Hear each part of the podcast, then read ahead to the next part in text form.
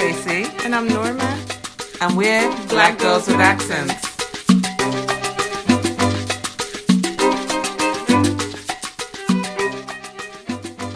Hi, everyone. Hello, everyone. Welcome back. Today's very special episode, uh, we will be interviewing our very own Tracy L. Walters. She has her book is out. It's called Not Your Mother's Mammy, and it covers the Black domestic worker in the transatlantic women's media. Tracy, welcome on our own show. How do you feel about it? oh, I'm so excited. This has been a, a labor of love, almost going on 10 years, and you are actually in its infancy uh, part of it. I had interviewed you uh, many, many, yeah. many years ago. So, yeah, I'm thrilled that it's finally finally on the shelves. Yeah, it's wonderful. It's a, and for me, that was actually like a really um, amazing part to see too. Like, you know, getting interviewed and kind of knowing what you're working on and then to see it like come together and actually reading the book now and seeing uh, so many different aspects to what the domestic worker means, especially the black domestic worker means in America and like actually in a way it feels almost universal. Seems like you know, like it seems like not only but so I've I've been enjoying it a lot. My first question would be what brought you to do this project? Well, as an academic, as somebody, you know, my job as a professor, I work on mm-hmm. scholarship. My my my work is directed toward an academic audience, scholars. My first book dealt with black women in classical Greek and Roman mythology. My second book mm. was an edited collection on Zadie Smith, and then I have another full length um, reader on Zadie Smith. But for all of those projects, I didn't feel as though they necessarily connected with an audience beyond the academy. They were very mm. targeted towards students or scholars, that the average person nece- wouldn't necessarily be interested in the subject matter. That was my thinking. So mm-hmm. for my um, my what would be my fourth book, I was really determined to work on a project that had some personal meaning and mm-hmm. that um, could lift up and give voice to uh, a community of women that I have seen every day of my life um, that had a story to tell. I didn't quite think that their story was being told in a way mm-hmm. that was um, accessible for the average person. That for sure there was lots of work going on in sociology and political science and history, but this work didn't necessarily trickle down to the average man or woman. So for me, it was a project, a labor of love that was dealing with women who work as domestics, uh, and not just in the US, but globally, because mm-hmm. a lot of women, especially those of, of African descent, but obviously it's uh, women of the Latin American um, community. It's women of, of uh, both South Asian and East Asian descent, primarily Irish women. Uh, there's a history, mm-hmm. a long history of women who have to leave their home to go and either care for other people's children or to clean um, homes or to care for the elderly.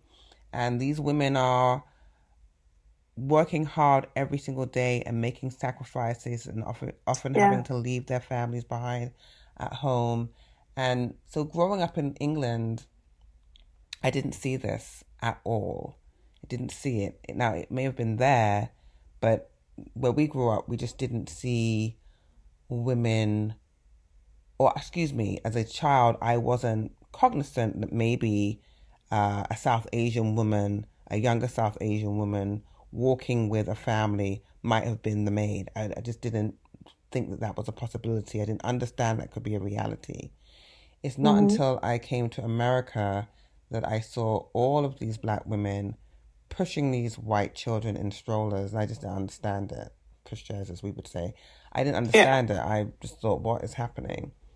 Um, unbeknownst to me, there are many women in my own family who did this work, and I just was unaware of it. Mm-hmm. So it bothered me, and I didn't understand why it bothered me. I just thought, why are these women? Why? Why do they have to be the ones? I didn't. I you know I was too young to. I was probably old enough, but just kind of my first thought was a racial thing. Why are these black yeah. women pushing these white babies? What does that mean? Why can't white women do this job? And just kind of a chip on my shoulder about it. And I just mm-hmm. kind of buried it. I buried it for a while. And one day I think I was on Ocean Parkway running or mm-hmm. biking mm-hmm. or some kind of physical activity and it just kind of popped in my head. Just popped into my head that this is what you should this is the project. This is your next project. Project. Is, and initially it was a kind of um ethno anthropological project where I was interviewing women and it was going to mm-hmm. focus on women in Brooklyn uh, Caribbean women in Brooklyn who work as domestic workers. And I hadn't done, at this point, I started to do a little bit of work and I had a better understanding of the history of America and why black women uh, kind of transition from working uh, as enslaved people, then indentured servants, and this was work that was plentiful and accessible. Mm-hmm. But I didn't understand the Caribbean part because I didn't understand the migration part that I didn't understand the economies in the Caribbean. Um, and once I did that, then I had a better understanding of what was happening. And the reality is that um, black women in America, start with, African American women, as I just said, right, they transitioned out of this from the plantation. And then mm-hmm. in the 1970s, when more opportunities opened up in the private sector more black women had access to opportunity and education from the 60s on, actually. Mm. Um, then they left those jobs, and it was the immigrant women who took these jobs, right? Women primarily yeah. from the Caribbean, they were largest number of women of African descent at the time who took these jobs, along with some African women, but they came a little bit later in terms of larger numbers, especially mm-hmm. in major urban um, cities. And this was work that was convenient because you didn't necessarily have to have a thorough background check. This work afforded um, residents a home, and mm-hmm. also mm-hmm. eventually it could lead to residency, a green card that could lead to citizenship. So it was women were very strategic when they took these positions. Not every person who became a nanny or domestic worker did so because it was the only option. They saw this as a means to a longer, um, yeah, a longer, a plan.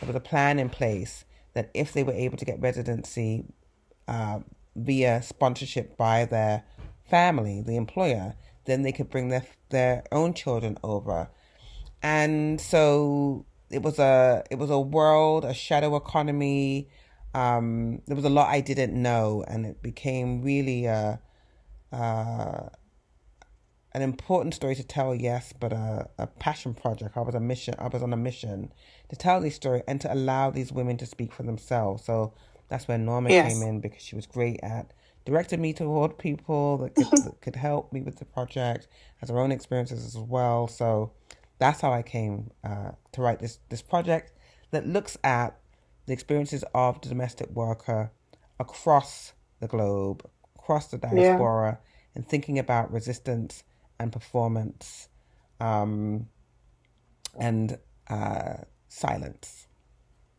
Silence, yeah. But I was thinking about what you said about um, not seeing it while in England. I had a very similar uh, experience in the Netherlands, even while I was reading. And I was speaking to a friend about it too. That you know, like we either got picked up from school by aunt or um, grandma, um, and on Wednesdays you have like a half day, get to hang out, and sometimes even see your parents a little earlier because in the Netherlands you're allowed to get off a little earlier on Wednesdays to spend some time with your family. So everybody was really family oriented it, I don't remember mm-hmm. any of my friends or anybody around me having like a hired help. Mm-hmm. Uh, we're also what's it called? Latch latch kids ski is that yeah, what it's called? Like, some, mm-hmm. That can get and um so that too we just either you had a key or you had that cord out the door and you pull it and you go home um yeah and, and i realized we work closer to the home right? So if my mom gets off at five by five thirty she's home. It's not like she Right. pops up at seven because she's coming all the way from uptown. Right. and so it was just that difference for sure. Um and then like and then uh, another thing that popped up for me was that in the netherlands working with kids later on like a like a, a preschool teacher or preschool assistant or whatever that was just you just work with kids like it's Right. not something that's necessarily frowned upon and to see like a big difference here in how um, nannies or even to me honestly preschool teachers are sometimes kind of just looked at as like help as to where those are very formative years for children. Right. and so actually like highly like you know like really have high regards for the amount of time or um, uh, input that those people put into your into your children. Um, yeah because you do see a difference between what a child with a caregiver is able to do because the, the caregiver just gears their day week whatever to the child's interest compared to a child that was with their parent. Right. Like the parent is just like running errands or whatnot, like really hard to get play dates with those type. So it's a very different um, take on it. And Right. definitely seeing black women push white kids in the stroller was a new thing for me and definitely like a Manhattan thing for a long time too. Yes. Yeah. Took a long time for before it became a Brooklyn Oh, yeah. um, view or like street view. Yeah. yeah. Yeah, yeah, So- yeah. Well, I can tell you, I remember going to pick up, I write about this in the book, going to pick up my daughter from school, going to collect her after school, and one of the um, school friends saying, "Oh, your your babysitter's here," because Yeah. it just was on. The kids weren't used to seeing, you know, black women at the school who were parents. That if you were Yeah. a black woman in the school, the assumption was that you were a nanny. So even though my kid was black, the assumption was, oh, your your babysitter's here, and then my daughter's horrified face, like, no, that's my mom. What are you talking about? There is, and and to your point about the perception of of um, caregivers, the, the amount of work and time that these women are educated oftentimes that they've left their countries of origin. They may have been teachers or other kinds of um hmm and other kinds of professions before they came here and they're not just pushing strollers and swings and pushing spoons into babies' mouths. That they're reading to them and they're doing the math and they're teaching them how to be you know kind and respectful and they're working on their motor skills. Now not all of them are necessarily doing so in a very intentional way. Um, but these are life lessons, right? I mean, it's to the extent that sometimes the kids don't make that distinguish. They don't, excuse me, they don't distinguish between the parent and the sitter because they spend Yeah. so much time with the sitter who's teaching them now say yes, now say no, now this is how you cross the road. Oh, this is how you do your shoelaces. All of these um, kind of milestones and very important parts of development during the Yeah. formative years are really the responsibility or the um, byproduct of what the child learns from their caregiver, oftentimes.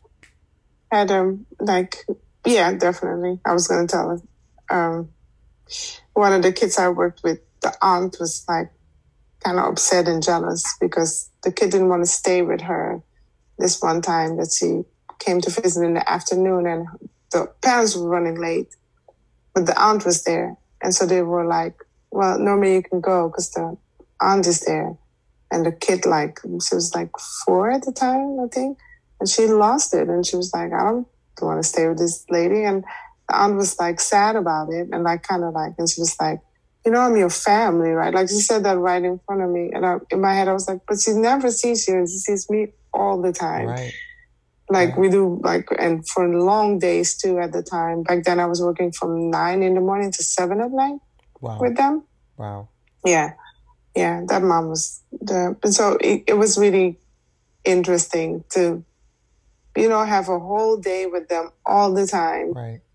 And like from to the point of like you give them dinner and a bath and then the parent comes home and like I guess hangs out reads a book, whatever.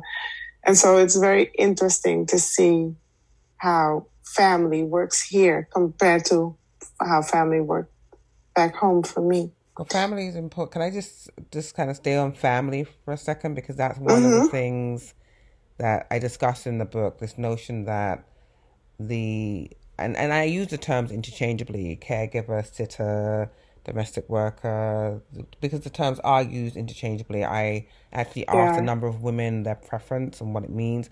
Some didn't like the word nanny at all. Some prefer mm-hmm. babysitter, some prefer caregiver. So I use the terms interchangeably.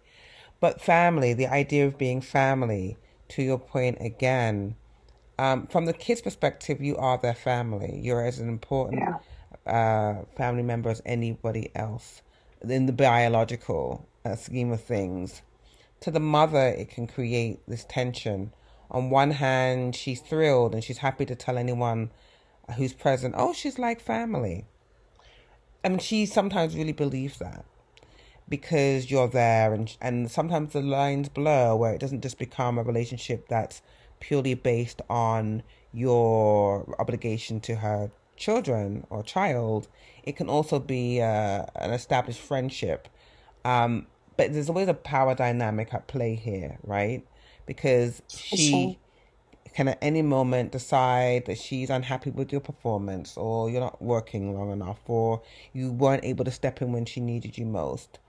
Along with that, though, sometimes comes her ability to dump her emotional uh, baggage on you as well because you're a willing listener, because you're there, you're in the room as you're doing your duties and she's there too and she's chit chatting away and before you know it you're this kind of um, unofficial therapist as well so this mm-hmm. notion of being like family can get really tricky. And I know that there are domestic workers who really bond with the families because they're treated well and the children that they have a lasting relationship way after the job is over they may have pictures of in their home they send letters they visit i know that that for some people is very meaningful but i know on the other hand people really bristle at this notion of being like family they want to be off when the clock is done.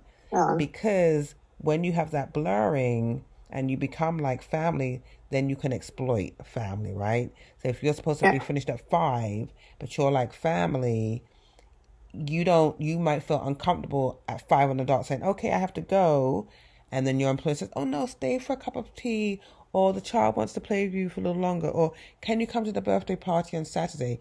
Then your time is not your own because when you do those things, you're not being paid.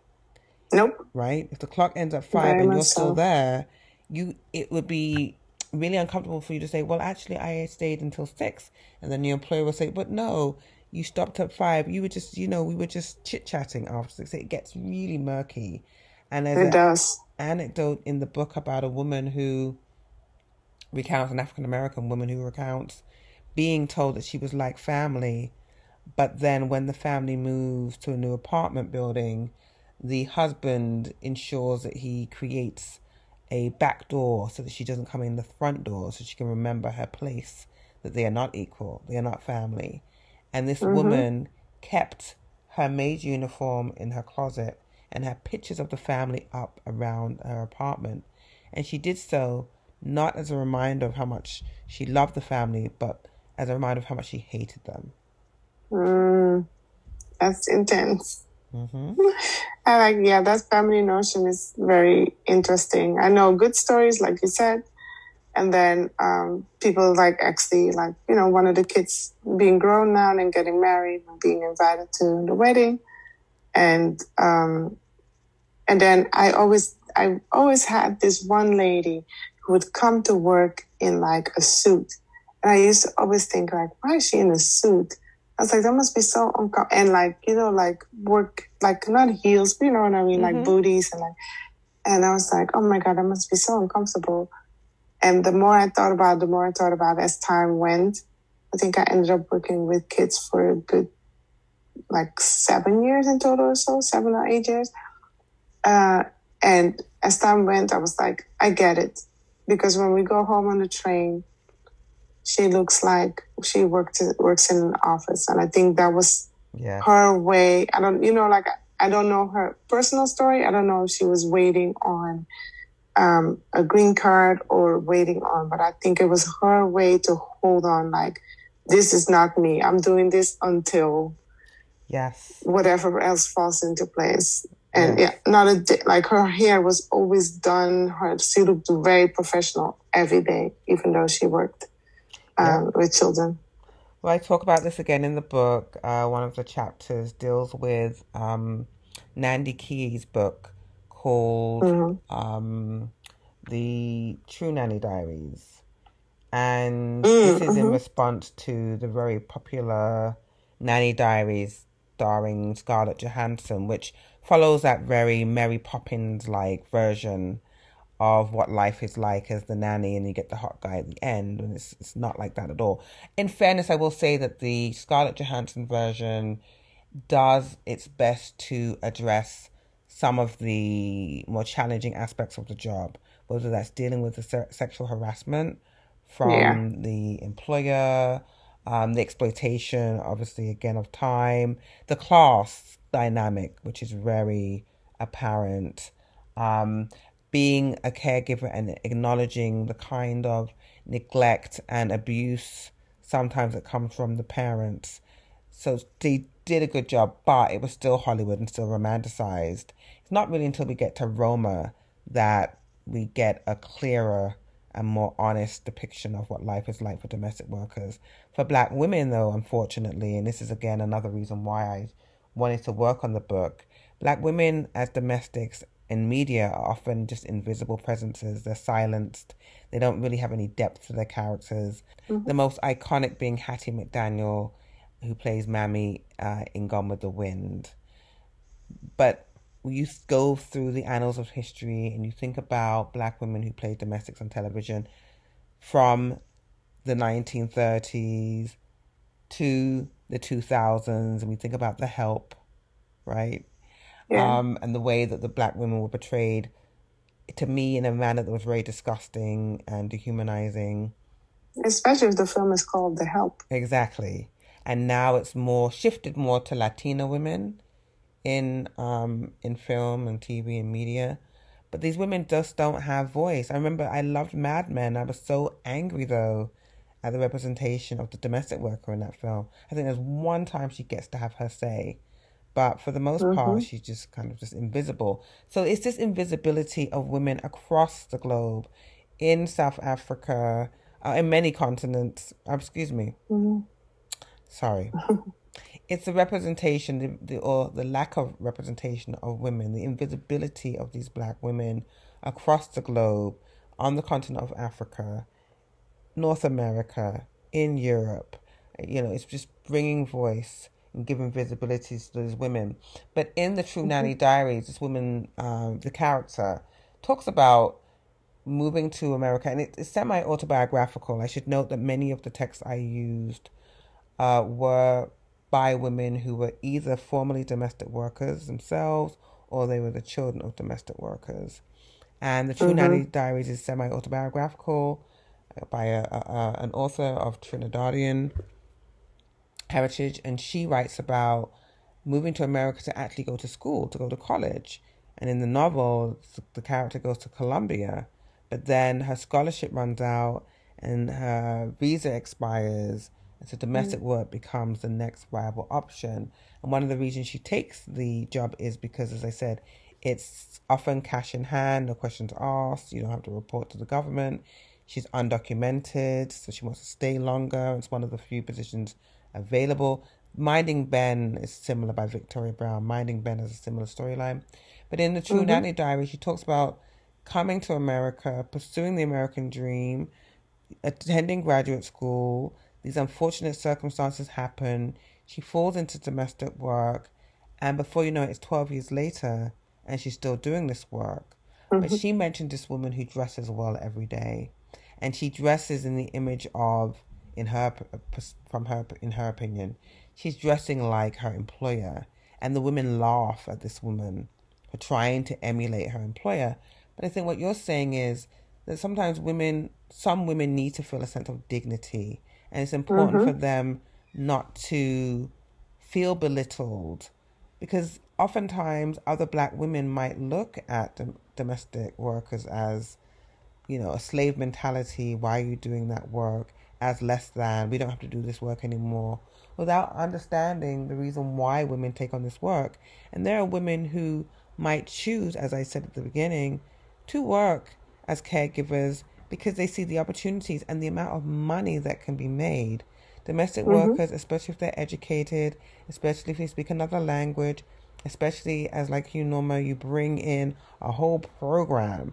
This is you know reading and working on um, um, games that are going to increase one's uh, mental capacity and so on and mm-hmm. so forth. When you bring in these extra skills then you can command a much higher wage. And the women are happy to give it because they see that their children are thriving under your care. So there are either you're invisible altogether and just kind of blend into the background and people just don't pay attention, or you're hyper visible and there's a stigma attached to the work that you're doing.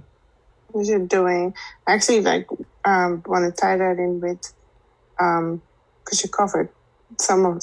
I was going to ask you about strength uh, mixed with the silence of the black black woman. And I feel like you just covered that.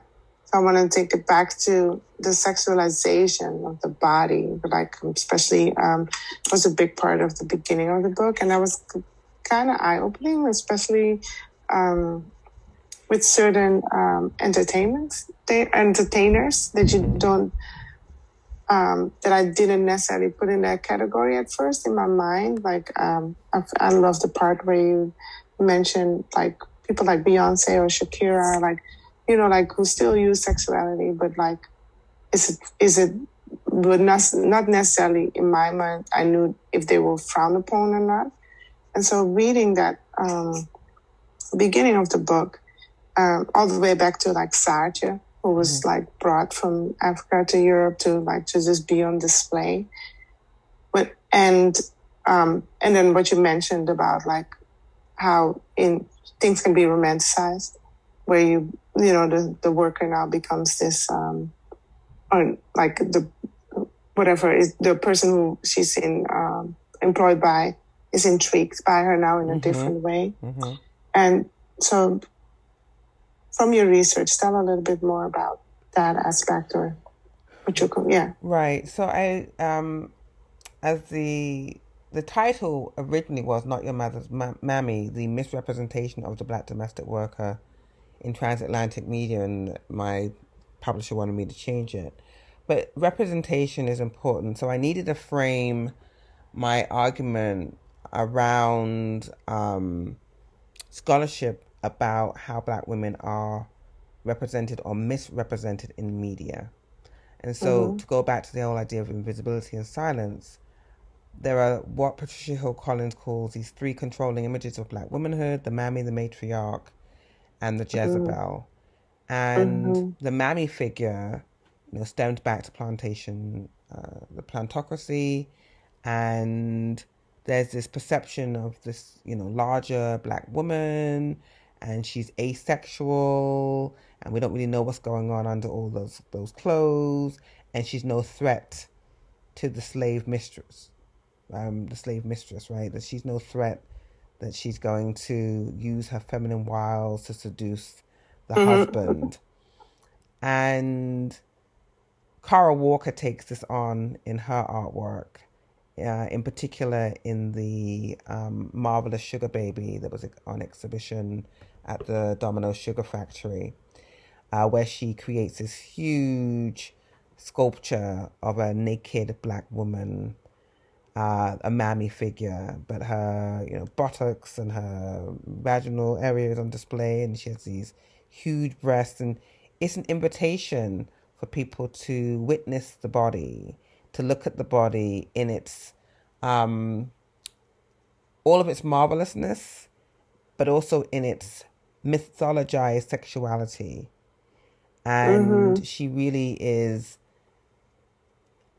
encouraging people to project the gaze, this white gaze, onto the body that's already there, but mm-hmm. she's also kind of deconstructing it because it's a it is a myth. It is a myth of this black body that is had become hypersexualized throughout history, beginning with the great expeditions to these far and foreign lands and the exoticization and the fetishization of black and brown bodies and of the of the black woman's body. Um, playing on, as you already mentioned, and you you, you gave the, the, the Dutch pronunciation of, uh, mm. As we say in English, Sarah Baartman. Um, mm-hmm. But this notion of the abnormality of black women, the black female form, primarily focusing on the hind parts. Mm-hmm. So there's is this long history of the sexualization of black women. So you've got the mammy, as I said, you've got the matriarch, the strong and uh, emasculating black woman. Uh, the mm-hmm. the this whole notion of the strong black woman who can cut you down with her eyes and her sharp tongue, and that she's so independent that she doesn't need a man. Um, and then you have the Jezebel, right? That that she's hypersexual, and it's the Jezebel who was accused of seducing the white slave masters to come down into the slave quarters as he routinely raped these women that were as young as 12 and 13 and 14 years old. So the, the, the, these controlling images stigmatize black women to the extent that black women are no longer seen in their full humanity. They just become an archetype. You see it mm-hmm. in commercials with the sassy black woman, the kind of mammy figure selling mm-hmm. all manner of household project pro- products. Mm-hmm. Has not changed. You see it in the whether it's whether it's videos of black women and music videos, whether it's um, film, obviously in the entertainment industry, but we do have to be careful, right? This whole conversation about respectability politics and policing black women's bodies and when can black women be free to express themselves and to own and express their sexuality? And this is again mm. something that Kara Walker is getting to as well. But there's a difference when labels have been imposed on you and on the body versus claiming your own sexuality on your own terms. And I think in the section you're referring to with Beyonce, who whenever I can get her into a conversation in my academic work, it's a win for me. uh, Beyonce is um, co opting and appropriating the stereotypes and reclaiming what was seen as bad as her own. And, mm-hmm. you know, people have debates. You know, Bell Hooks is no fan. Um, and she thinks of Beyonce as what she calls a um, sexual terrorist, and, and thinks that women like Beyonce are, I guess, in in her view, um, irresponsible in the way that they use their sexuality. But for far too long, black women have either been told we're one thing or another, and it's important for black women to claim our own identities, who we want to be on our own terms. So that's somebody might not understand the relevance of these controlling images and how they relate to the overall project, but they relate because if black women are reduced to these stereotypes, then you don't really see black women and it's easy to dismiss black women as one thing or another, and especially domestic workers who um, their bodies are on a daily basis under potential attack, that they are very mm-hmm. vulnerable. And we know that as domestic workers in the South, for example, they began working very early alongside their mothers. Same thing for places like South Africa um, the girls began working very early, and then that so that made them very vulnerable to the attacks of men mm-hmm. in the home, whether it was the husband or other workers in the home, and many of them couldn't say anything because they were afraid that if they did tell their mothers, then the mothers would lose the job, and the job is you know what providing for the family. So it, it all relates.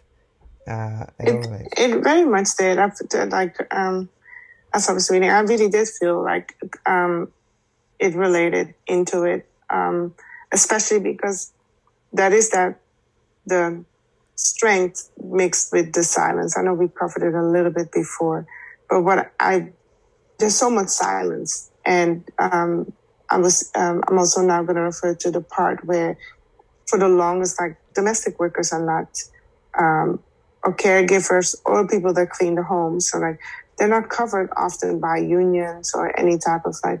So there's so many horror stories of things that are like of how ways of people have been exploited, uh, not only sexually, like just, um, Yes. Yes. you know, um, wages and all those things Yes. and um, verbal abuse. And so there's a lot of, there's so much silence, but there's also so much strength there. And so I did see how it could, it could be so, it's, so, it's for me, I was like, it's uplifting to know that like images or ways of viewing the black woman is being um, reclaimed. yes.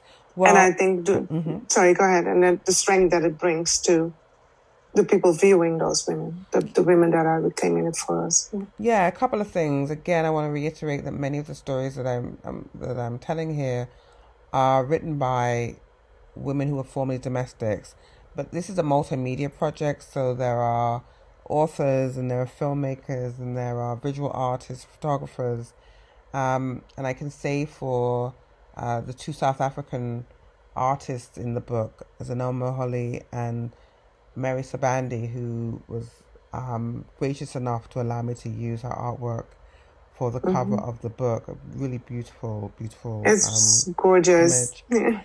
that their mothers worked as domestics their entire lives and they just became part of the backdrop of the nation but a wonderful thing happened for Z- for Mary Sibande she was asked to create pieces uh, during the World Cup football uh, soccer match in the uh, in Mhm. in uh, 2010, and she created this series of huge photographic prints of domestic workers that were featured all across Johannesburg, and for the first time, these black women couldn't be ignored, right?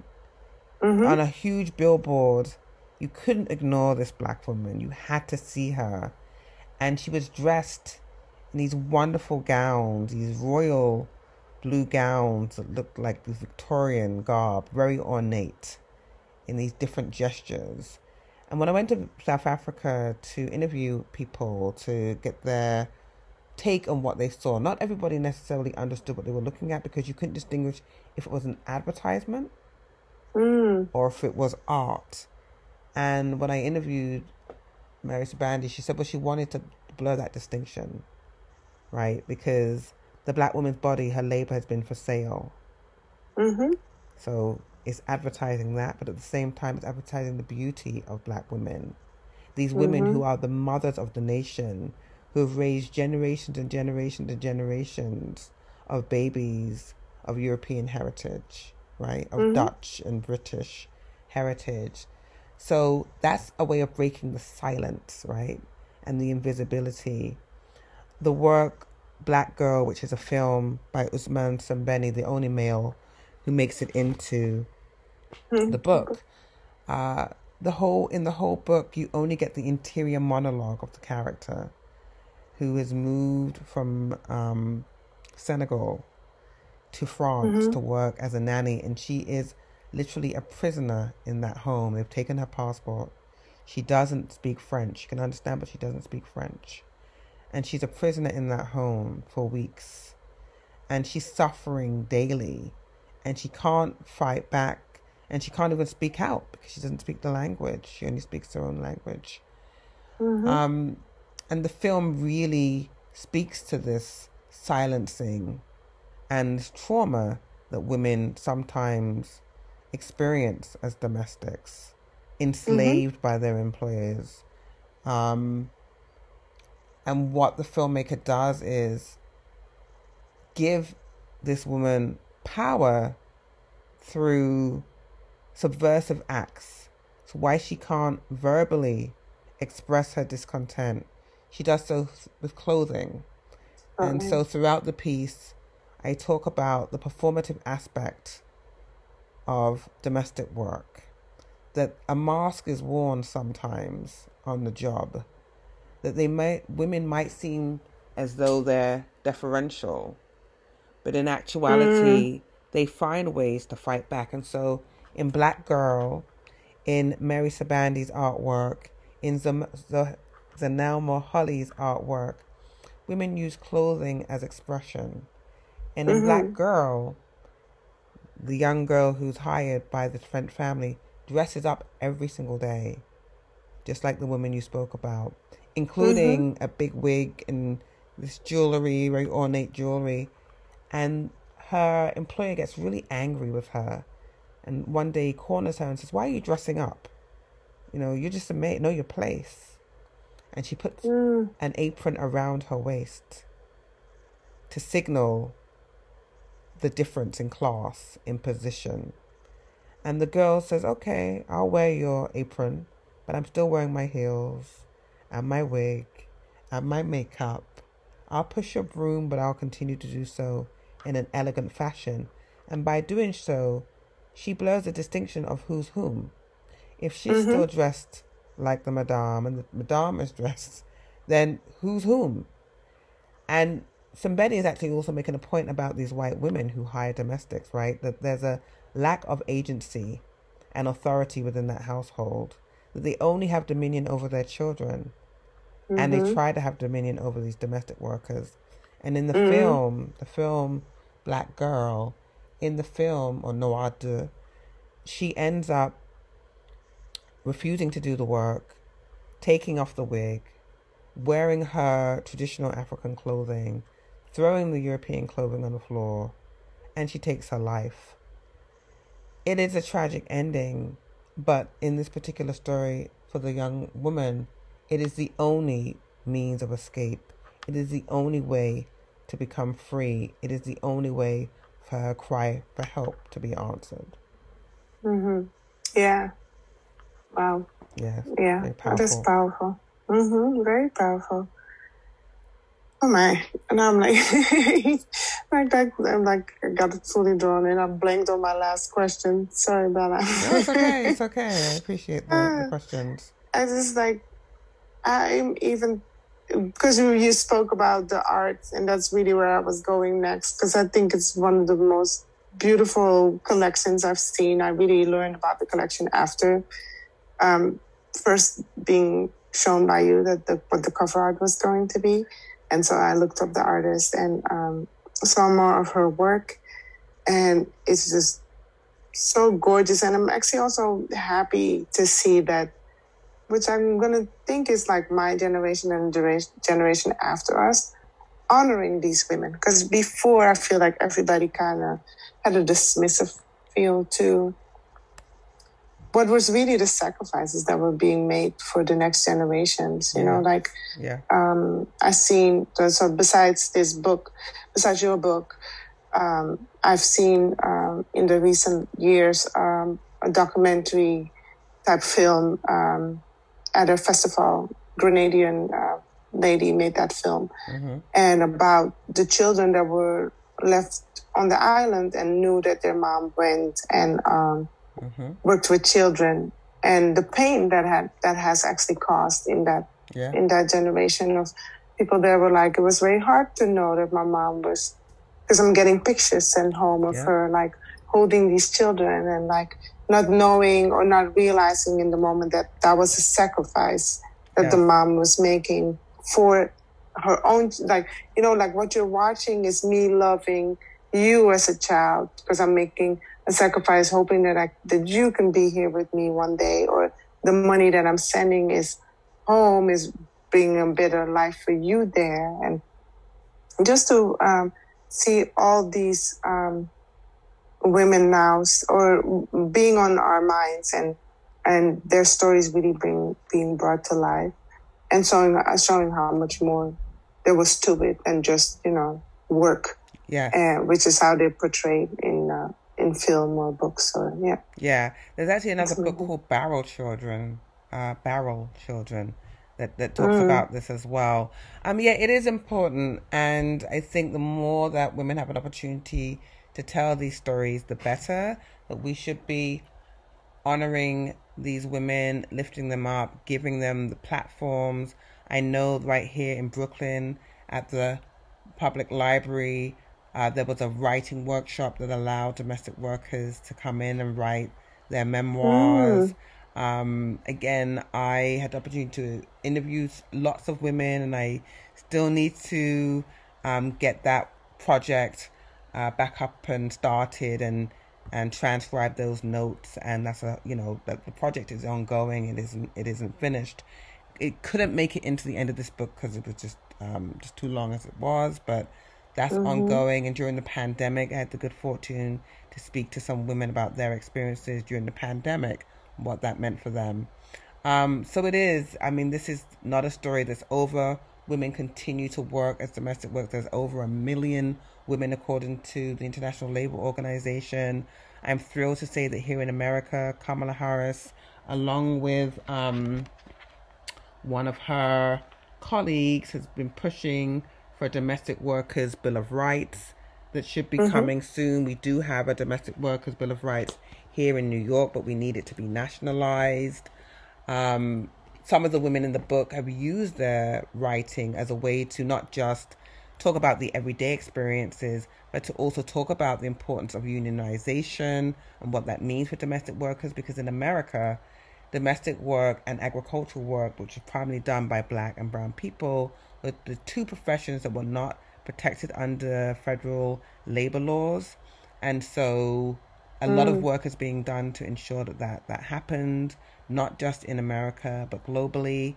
And in places like the UK, where we often don't think about domestic work as a the kind of profession that we see here, um, more and more people beginning to recognize the kind of um, slavery like conditions that women from um, the Middle East are experiencing, along with the continent of Africa, women who come over with diplomats uh, to mm-hmm. work as um, caregivers, and this kind of uh, underground uh, trafficking that goes on as well. So there's a lot that needs to happen, but you know, my book is one of many, and I think my book is a little less scholastic and user friendly. So I do hope people are able to pick it up. Yes, absolutely. So it's not your mother's mammy, the black domestic worker in the transatlantic women's media.